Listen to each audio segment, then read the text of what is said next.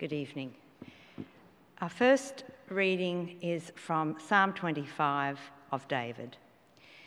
In you, Lord my God, I put my trust. I trust in you. Do not let me be put to shame, nor let my enemies triumph over me.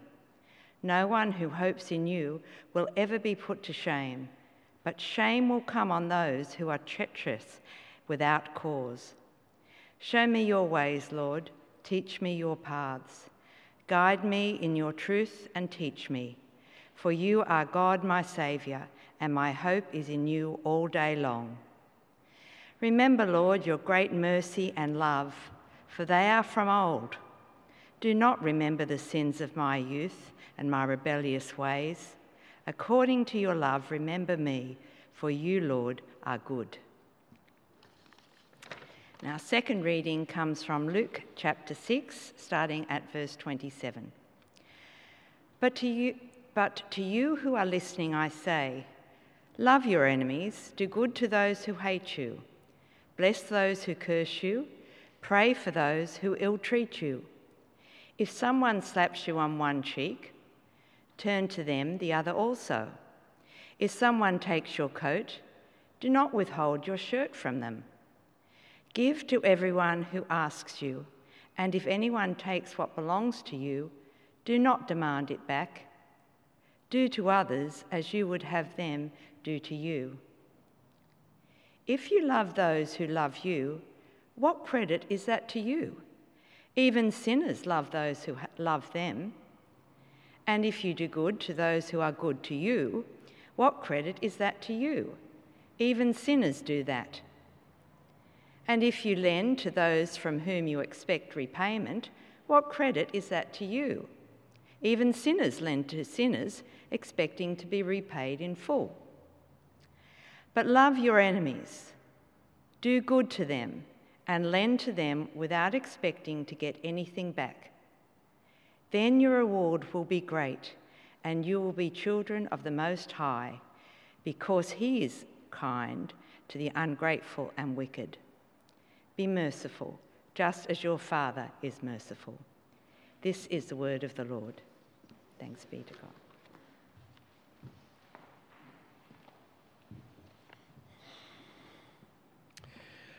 Well, I'm going to uh, say some fairly controversial things uh, based on. Let me just make this microphone work. That's fine uh, based on this uh, passage uh, tonight. Um, but I, I, think it's um, probably not controversial uh, to begin uh, by saying that this teacher is among the most influential teachers that have ever existed. I doubt even skeptical people would disagree with that, especially as some of his teachings, many in fact, have become sort of proverbial in the English language, and not just English. Um, so you think of statements like salt of the earth, comes from Jesus, love thy neighbor, do to others as you'd have them do to you, the good Samaritan, uh, prodigal son, blind leading the blind, judge not lest you be judged, wolf in sheep's clothing, cast the first stone. Eat, drink, and be merry, sign of the times, and go the extra mile. All of these come from uh, Jesus and have entered into our language as proverbs that people use without even acknowledging uh, where they come from. I met a politician uh, who shall remain nameless uh, a few years ago who um, told me that he really loves to live by the motto that was um, John F. Kennedy's uh, famous motto to whom much is given, much is required and he had no idea it originally came from Jesus, from Luke chapter 12. He was delighted, to his credit, to learn that it was even older than the great JFK. Uh, Albert Einstein, who w- was no fan of formal religion, he thought religion was um, dodgy.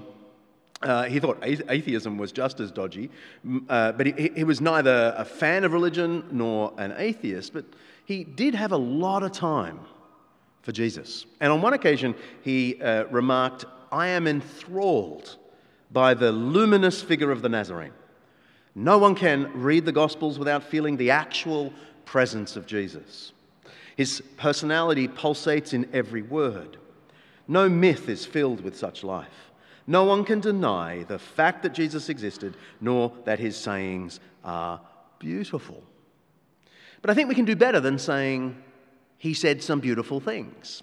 Uh, back in 2013, two information scientists, Skiena and Ward, neither of whom is a Christian, uh, uh, is in fact an ardent atheist, um, did a study where, um, through an algorithm they had developed, they were trying to discern who is the most influential figure in history. They had a thousand historical figures from Aristotle in the ancient Greek world through to Einstein. And uh, to their own surprise, their algorithm said Jesus was the most influential figure. It was funny watching them in interviews being really coy about this result, but it was just the maths they, they explained. I think we can do even better than that. You may not know this, uh, the name Samuel Moyn, but he's professor of uh, law and history at Yale University and uh, one of the top flight scholars on human rights. And he is not a Christian, openly not a Christian.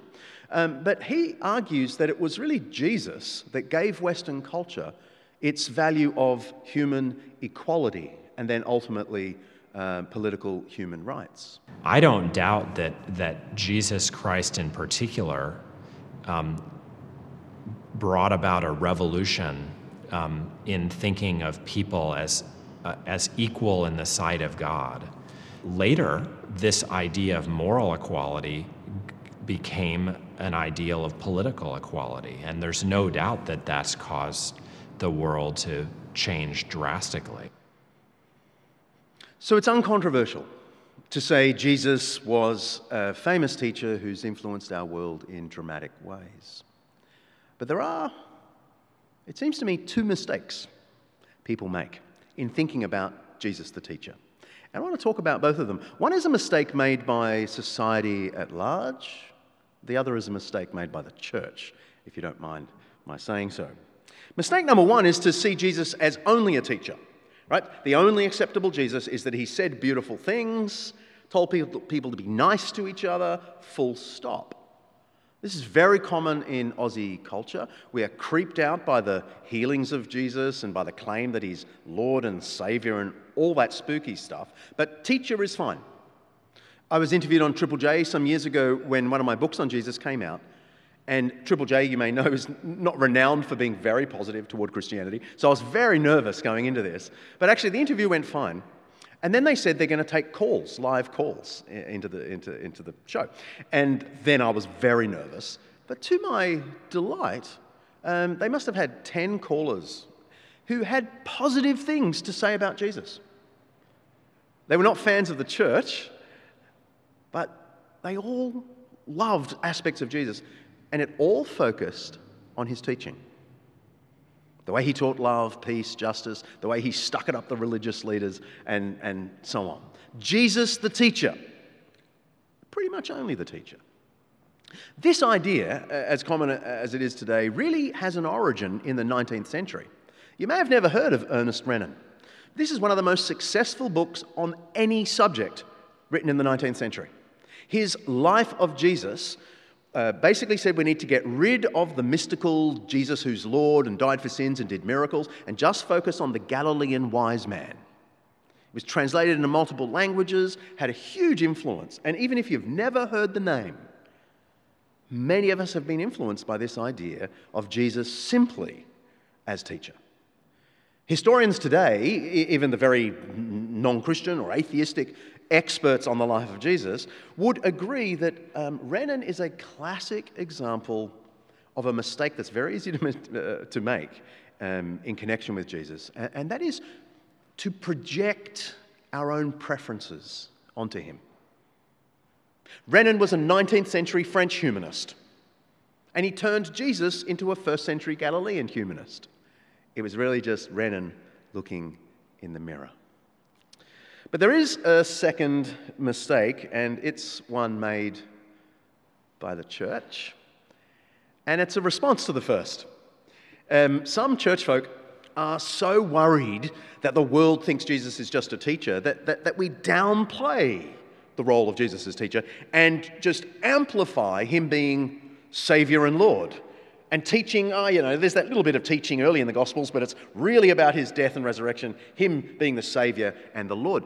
And I admit, when I first went into theological college in New Testament 101, um, we had this lesson where they uh, unpacked the, the statistics where 20% of the Gospels, that's the Matthew, Mark, Luke, and John, the four biographies of Jesus we know were written in the first century, 20% of their material focuses on the three days of Jesus' trial, death, and resurrection. And the point was wow, 20% on three days, that tells you where your focus should be. And I was so impressed with it until I realized that means 80% is about all the other stuff, doesn't it? And most of the other stuff is Jesus' teaching.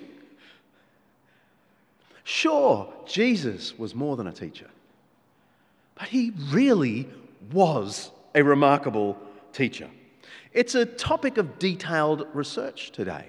Every one of these hundred or so recent books on the historical Jesus has a huge section on how Jesus taught, what he taught, and so on. And this is because Jesus' teacher is in all of our sources, all of our ancient sources, including the non Christian ones, like this is Josephus, first century uh, Jewish aristocrat, not a Christian, but nonetheless writes in the first century. About this time there lived Jesus, a wise man, is casting him as like a philosopher, I guess, for he was one who wrought surprising feats and was a teacher of such people as accept the truth gladly. He won over many Jews and many of the Greeks. Naturally, our gospel sources bring even greater clarity uh, to this. Um, everywhere in our Gospels, we hear, read Jesus' teaching. But on occasion, Jesus said that's the main thing he does. So when he was arrested, he said to the people arresting him, Hang on, every day I sat here in the temple teaching, and you didn't come and arrest me. It was his daily activity. If we were transported back in time and followed Jesus for his three years of public ministry, most of the time would be spent listening to his teaching. Teacher is also the title people usually addressed him as. You know, it's uh, modern Christians like to call him Lord and Savior and so on, but people in the day, including his own disciples, instinctively just called him teacher. You would think, you know, if you were in a prayer meeting today, right, and, and, and one, of the, one of the people in your prayer meeting, you know, closed their eyes and went, Oh, dear teacher, dear teacher, please. You know, you'd think, wait, wait, what a creepy thing to call Jesus. But everywhere in the Gospels, 30 times in the Gospels, people address him as teacher. My favorite example is when he's in a big storm in a boat on the Sea of Galilee, and his disciples are freaking out, and they wake him up because, you know, he can fall asleep in a storm and all that. But the disciples woke him up and said to him, Look at that.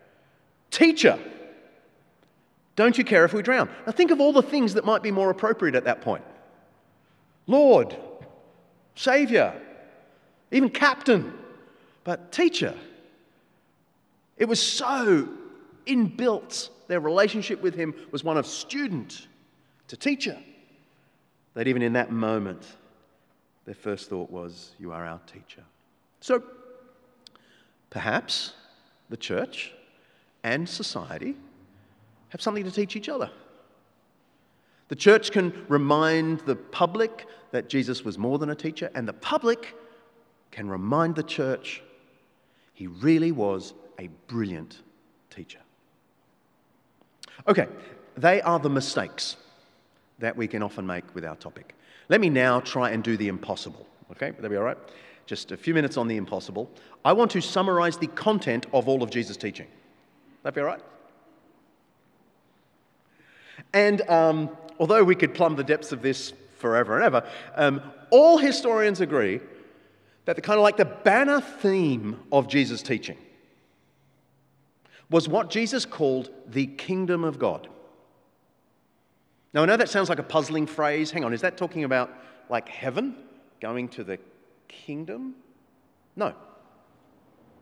Ancient Jews, like Jesus, used this expression, kingdom of God, about the day in history when God would prove himself king over this creation by overthrowing evil and replacing it with justice, by dispelling hate and bringing love, by establishing peace.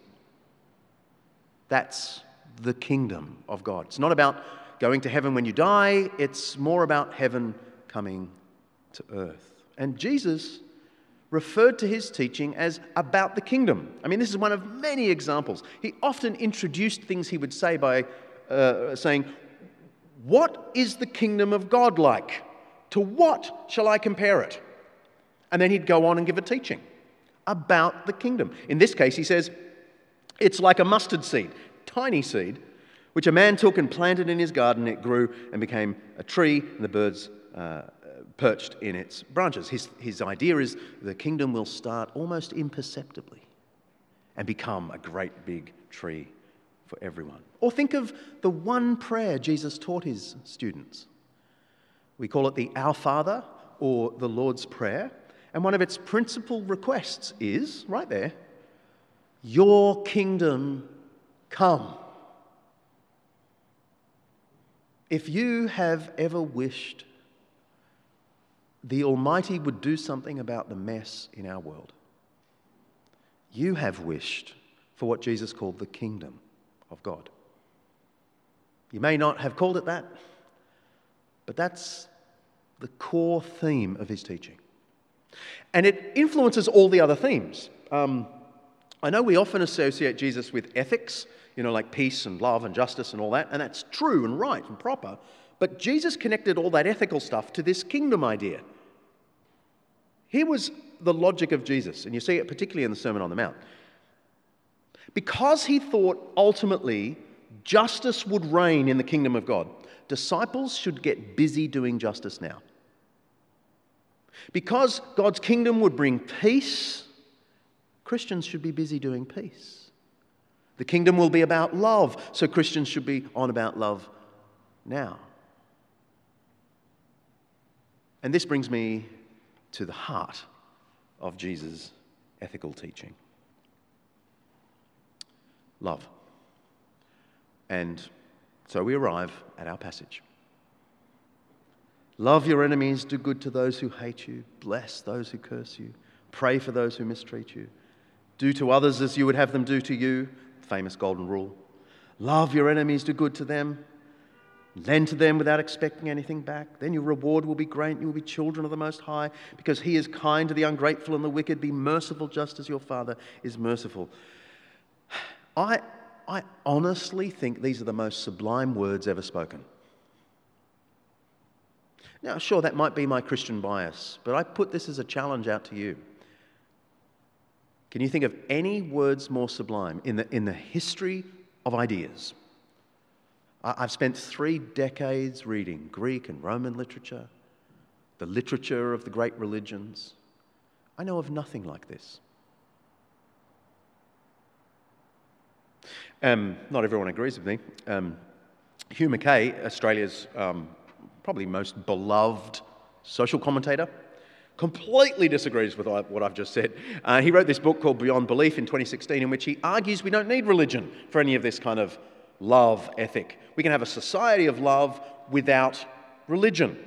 Now, I think that's a good debate to have, so I welcome a book like that. But along the way, he makes two striking statements about Jesus, and that piqued my interest. He said, one, Jesus' golden rule, the, you know, do unto others as you have them do to you, is found in virtually all philosophies and religions, he assures us. And two, Jesus never told anyone what to believe in, he only spoke about how to treat each other.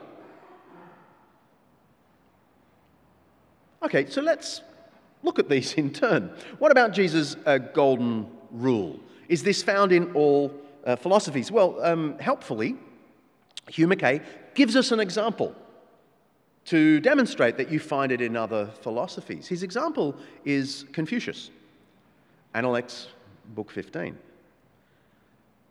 Do not inflict on others what you yourself would not wish done to you. Sounds a lot like do unto others as you would have them do to you, right? Like the grammar is similar. There's a thing about you, there's a thing about them, okay? But is it the same? Is it the same?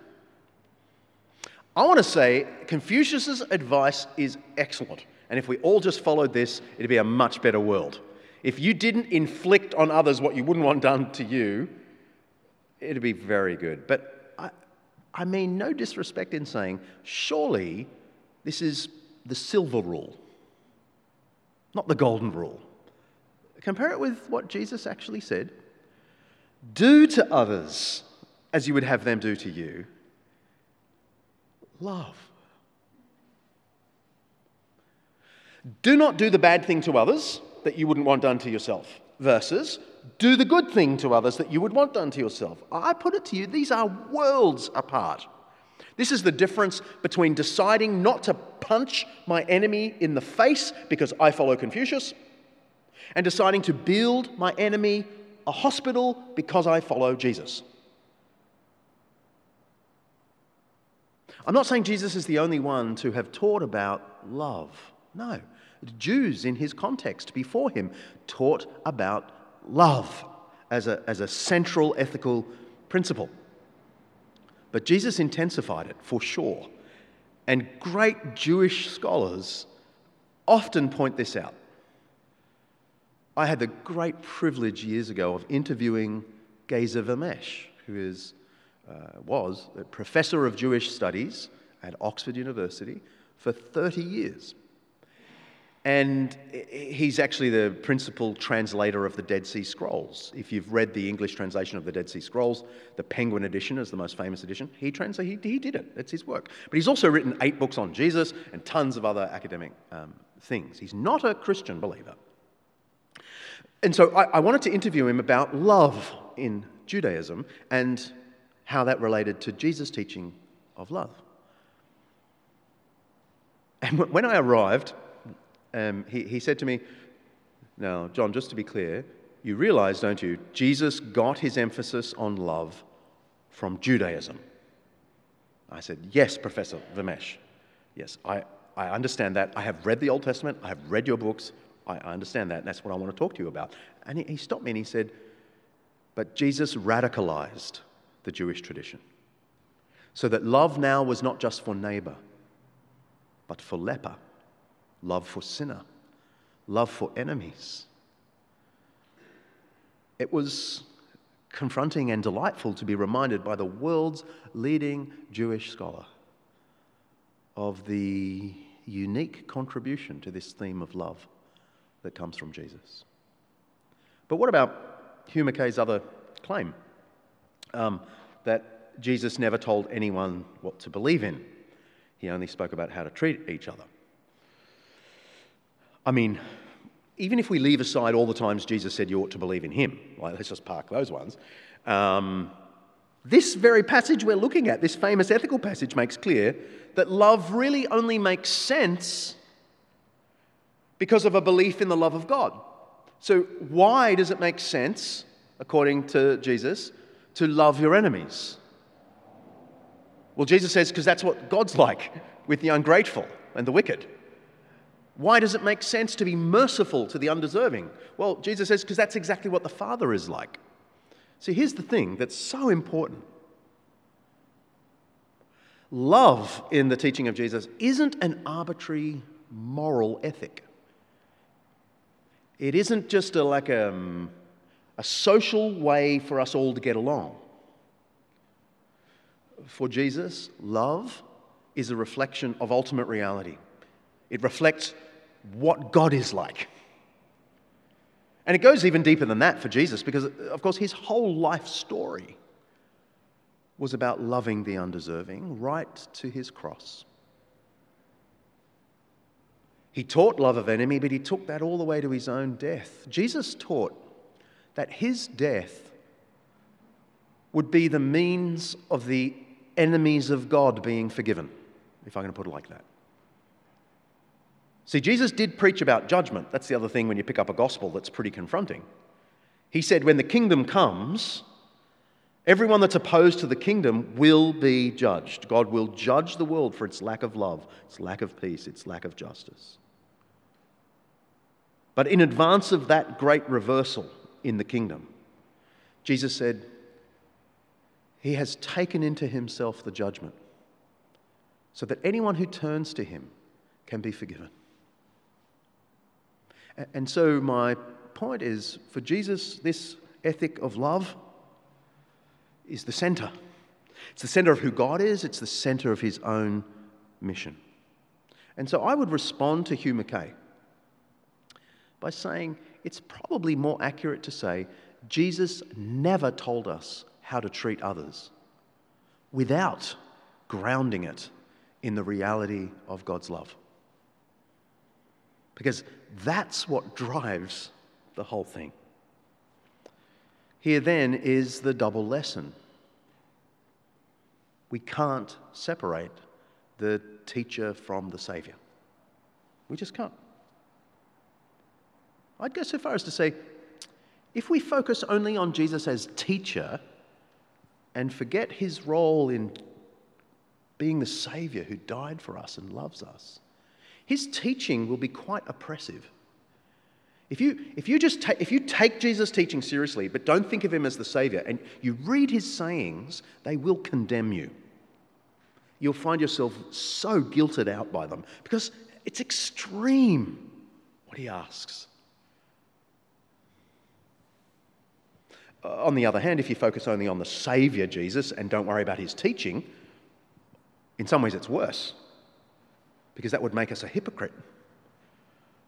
And, and no one comes into you know, more criticism in the Gospels from Jesus' lips than hypocrites. So we can't separate the Savior from the teacher. It's only as we know the Savior's love for us first that his teaching about love won't oppress us, won't crush us.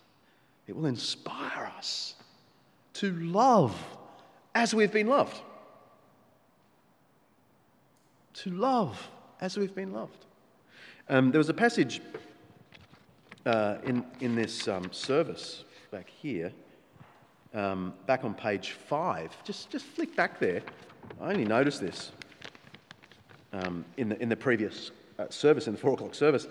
And this passage here was written by the, uh, sorry, on page five, the, the passage 1 John 4, 9 to 11, under assurance of, of forgiveness. This was written by the Apostle John, one of the eyewitnesses of Jesus, but written about 60 years after Jesus. So John's gone through a lot since Jesus. But, but John puts in this one paragraph perfectly what I'm trying to say here about we don't love in order to receive God's love. We, we love because we've received God loves, God's love. Here's the Apostle John. Ready? This is how God showed his love among us.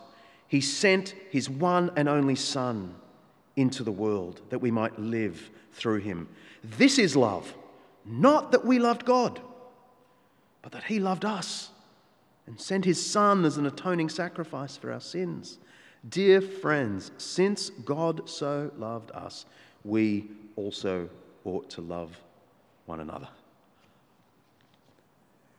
That gets perfectly to the heart of Jesus' thinking about ethics, which you'd expect from an eyewitness and apostle. Years ago, I spoke at a school um, just south of Port Macquarie. And I, it was a public school, and I, it was a public as- assembly at school, but I was asked to mention something about Christianity. So I was very happy to do that.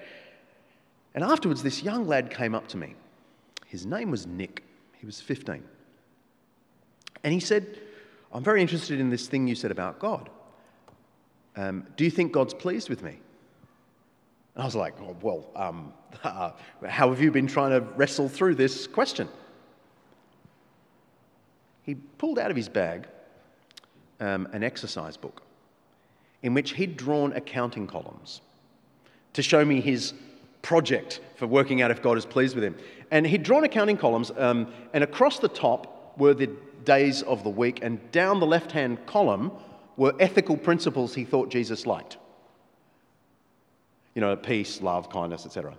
And then he'd given himself a score out of 10 for every ethical principle for every day of the week, for pages and pages and pages.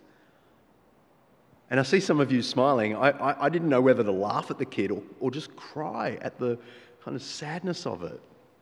This poor little kid worried about his behavior. And I said to him, well, well, how do you think you're going? Just look at your own scores, right? And he got some sixes and sevens, but he was mostly threes and fours. He's very honest about himself. And actually, if that is our approach and we're honest with ourselves, we're all condemned. But I had the great privilege of saying to this young man what I've said to you tonight that Christianity turns that whole idea up on its head and says, no, no, no, God's love is primary. We show mercy because God has shown mercy. We love because God has shown his love for us in Christ. And when you know that love, it doesn't crush you. It's not about getting scores out of 10. It's about the overflow. Anyway, I just explained this uh, to Nick. And a tear welled up in his eye, and he grabbed his exercise book, went over to the bin that was just there, and he threw the exercise book in the bin. I think it's a lovely picture. And, and I stayed in touch with Nick for nearly two years, I think, corresponding. It's fantastic to watch this kid from a non church background who was just trying to puzzle through how you, how you know God. Watch him slowly come to deep confidence that the teaching of Jesus isn't there to crush him, but it's to show him how much he is loved and to show love out of that.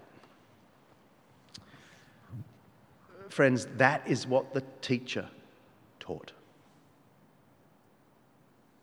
And the teacher is also the Saviour. They go together, split them apart, and it's a disaster. So, Lord, will you please, in your mercy, help us think clearly about these complex issues? Help us to think honestly about ourselves and about the teaching of Jesus. Lord, um, I pray for everyone in the room that we would have a sense of knowing the love of God because of Jesus.